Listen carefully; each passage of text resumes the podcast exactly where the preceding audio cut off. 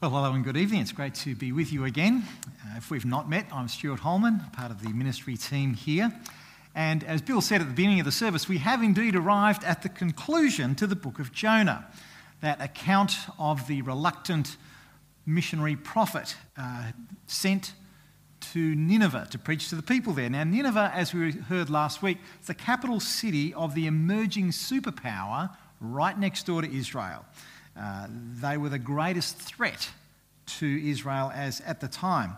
And, and they were actually people of a really kind of fearsome reputation, fearsome in their wickedness and fearsome in their violence.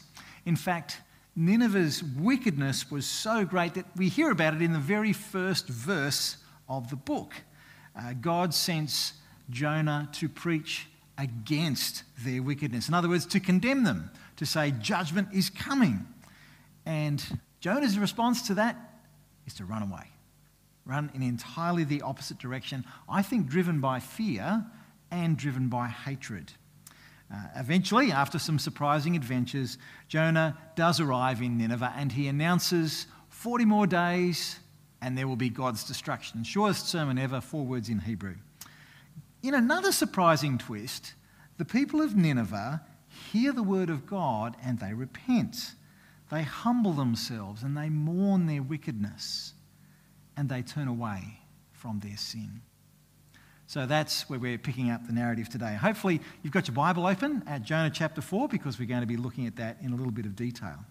When we uh, look at chapter 4, we see that there are really three main sections. First of all, in verses 1 through 4, there's Jonah's anger over God's mercy, which concludes with that rhetorical question Is it right for you to be angry?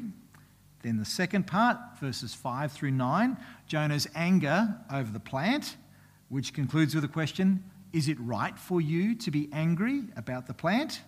And then verses 10 and 11, God's response to Jonah's anger chronologically, it actually seems that that plant incident in the middle, verses 5 through 9, that actually happens in that period 40 days, you know, while, after Jonah's finished preaching in Nineveh uh, and, and he's waiting for the 40 days to, to be up. That's when the plant incident actually happens. He's now at a safe distance away from Nineveh, hoping for fire and brimstone to come raining down on Nineveh, just as it did on Sodom and Gomorrah. And that's why, if you're having a look at verse 5, it begins Jonah had gone out and sat in a place east of the city. So that's kind of the backstory to verses 1 through 4. And it's only when we know the backstory to verses 1 through 4 that verses 10 and 11 make any sense.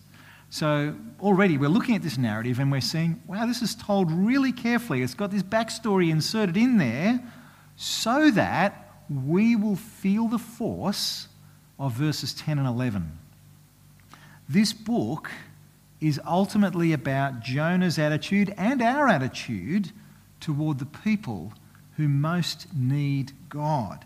So that's where we're going to focus our attention, and this final chapter is carefully constructed so that we land there. But first of all, verses 1 through 4, we see Jonah is angry, and he's angry that God did not bring destruction on Nineveh. So if you have a look at verse 1 with me, uh, I'll read it out. Uh, but to Jonah, this, that is God's mercy, seemed very wrong, and he became angry. He prayed to the Lord, Isn't this what I said, Lord, when I was still at home? This is what I tried to forestall by fleeing to Tarshish.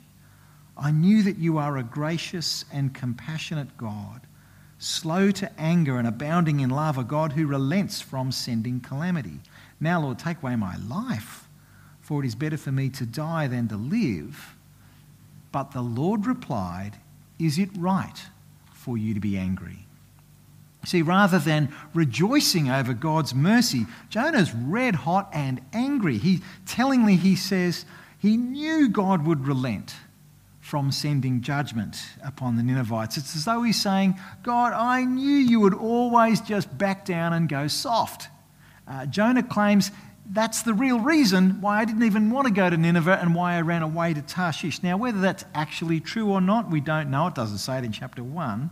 But what Jonah does is he quotes Exodus 34, verses 6 and 7, back at God, which you know is always going to be dangerous, right? He recalls how God described himself to Moses at Mount Sinai. Uh, here's what God said on that day. He proclaims his name to Moses and he says, The Lord, the Lord, compassionate and gracious God, slow to anger, abounding in love and faithfulness, maintaining love to thousands, and forgiving wickedness, rebellion, and sin. Almost mockingly, Jonah is saying to God that you could only ever act according to your character, according to the name that you revealed to Moses all those years ago. That name, the Lord, or Yahweh, which is the Hebrew form of it, it means, I am who I am, I will be whom I will be, compassionate and gracious. That's God's nature. He's, he is slow to anger and he is abounding in steadfast love. However, God is also creator and judge. You see, the very next words of exactly the same verse that Jonah wants to quote back at God say this Yet he does not leave the guilty unpunished. God's mercy is only real because his judgment is real. It's not mercy without a genuine judgment. You know, God's sometimes characterized as kind of a split personality God.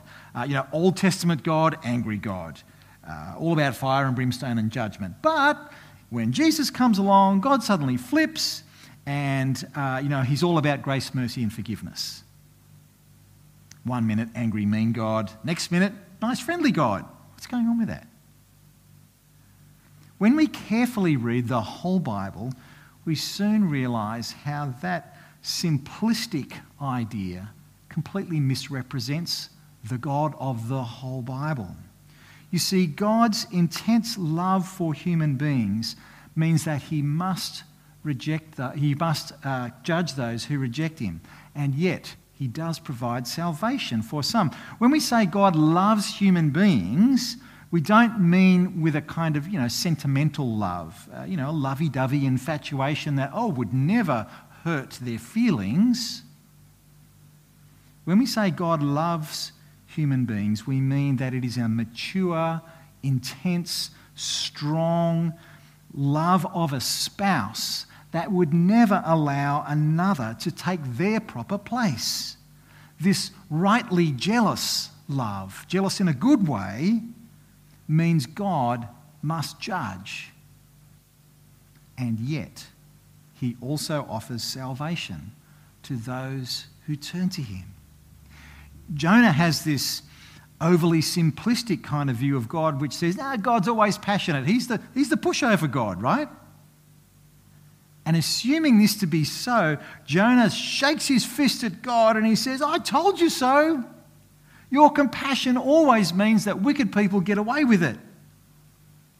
And in the face of Jonah's kind of posturing and pouting anger, God asserts his right to be merciful, but he does it very gently. First of all, in verse 4, he simply says, Have you the right to be angry? The question is just left hanging there. But the implication is pretty clear, right? God is entitled to be merciful, but Jonah does not have the right to be angry. You see, this is not a discussion between two equals. God is God. He is supreme in power and authority. He is the creator of heaven and earth. And Jonah, he's merely human created by God, dependent on God, and a subordinate creature. Sometimes you hear people say, oh, I can't believe a God, I can't believe in a God who would judge people or condemn people, or it's just so unfair that God would favour these people and disadvantage those people. You see, all of those ideas are premised on the same underlying assumption, which is God is, accept- God is accountable to me. God has to answer to me.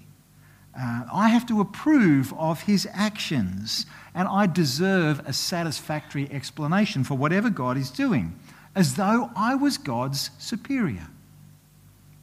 Jonah's angry because he doesn't approve of God's mercy on the enemies of Israel.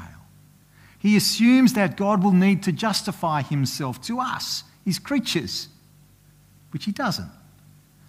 And so Jonah shakes his fist at God. But there's a backstory, right, to this situation which will clarify God's position for us. So in verse 5, we see the backstory. So Jonah had gone out and sat down in a place east of the city. There he'd made himself a shelter, sat in its shade, and waited to see what would happen to the city. You can kind of see Jonah there, can't you? Bring on the fire and brimstone. He wills it down out of heaven. As he sits a safe distance away and he waits for the 40th day,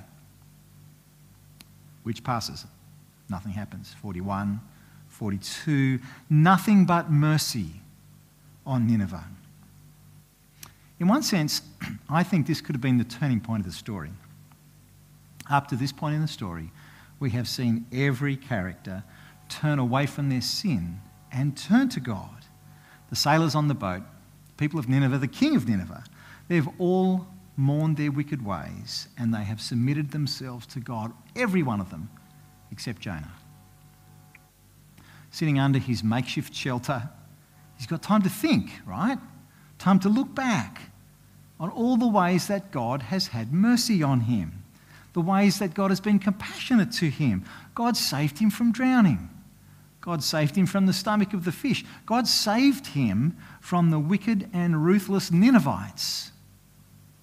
And just in case Jonah hasn't got the picture yet, God shows him mercy and compassion one more time through his experience with the plant. That's what's happening in verses 6 through 9. So follow along as I read. Then the Lord God provided a leafy plant and made it grow up over Jonah to give shade for his head, to ease his discomfort. And Jonah was very happy about the plant. But at dawn the next day, God provided a worm which chewed the plant so that it withered. When the sun rose, God provided a scorching east wind, and the sun blazed on Jonah's head so that he grew faint. He wanted to die and said, It would be better for me to die than to live. But God said to Jonah, Is it right for you to be angry about the plant? So here's Jonah sitting obstinately in the heat of the desert to see what's going to happen to Nineveh. And God provides this wonderful, miraculously growing plant, nice shade and shelter. The plant is God's sovereign initiative of kindness towards Jonah. In fact, there's a double meaning in the text there uh, where it says in those words, God provided a vine to ease his discomfort. You could also translate that God provided a vine to deliver him from his evil. God is showing generous concern towards Jonah once again because he wants to win him back. He wants Jonah to be with him, on his side, as it were. He wants Jonah to learn his ways. But what's Jonah's problem? Jonah can't handle God acting as God. In verse 3, he questions God about Nineveh and now, verse 9, he questions God about his right to destroy the plant. In effect, Jonah wants it both ways, right? He, he demands that God exercise justice and judgment upon the Ninevites, verse 3, and now he demands God have mercy on him with the plant. A second time now, God says to Jonah, Do you have a right to be angry about the plant? Of course, Jonah had no right to be angry about God's mercy to the Ninevites, and now he wants to get all angry about the loss of the plant. This time, God is uh, on the receiving end of a bit of a spray from Jonah. He is so angry that Jonah says, I'm angry enough to die. Is that the last word? It's not at all. Verses 9 and 10, God has the last word. And he elaborates now on this question that he has posed to Jonah about his right to be angry. He didn't elaborate back in verse 3, but now he does. So, verse 10 But the Lord said, You have been concerned about this plant, though you did not tend it or make it grow. It sprang up overnight and died overnight. And should I not have concern for the great city of Nineveh, in which there are more than 120,000 people who cannot tell their right hand from their left, also many animals. See, in contrast to Jonah's anger, God's final word is the word of compassion. It's an argument from the lesser to the greater. If God should preserve the plant for Jonah, shouldn't he also preserve the people of Nineveh who are worth way more than the plants? And if these people are ignorant about God, they don't know their right from their left when it comes to God, surely they need to hear God's word first. Judgment without an opportunity to repent is hardly justice, is it? And then the book finishes. Kind of weird, right? Should I not be concerned about that great city? And then nothing. I looked at my Bible and I had like a blank half page at the bottom of the Jonah bit.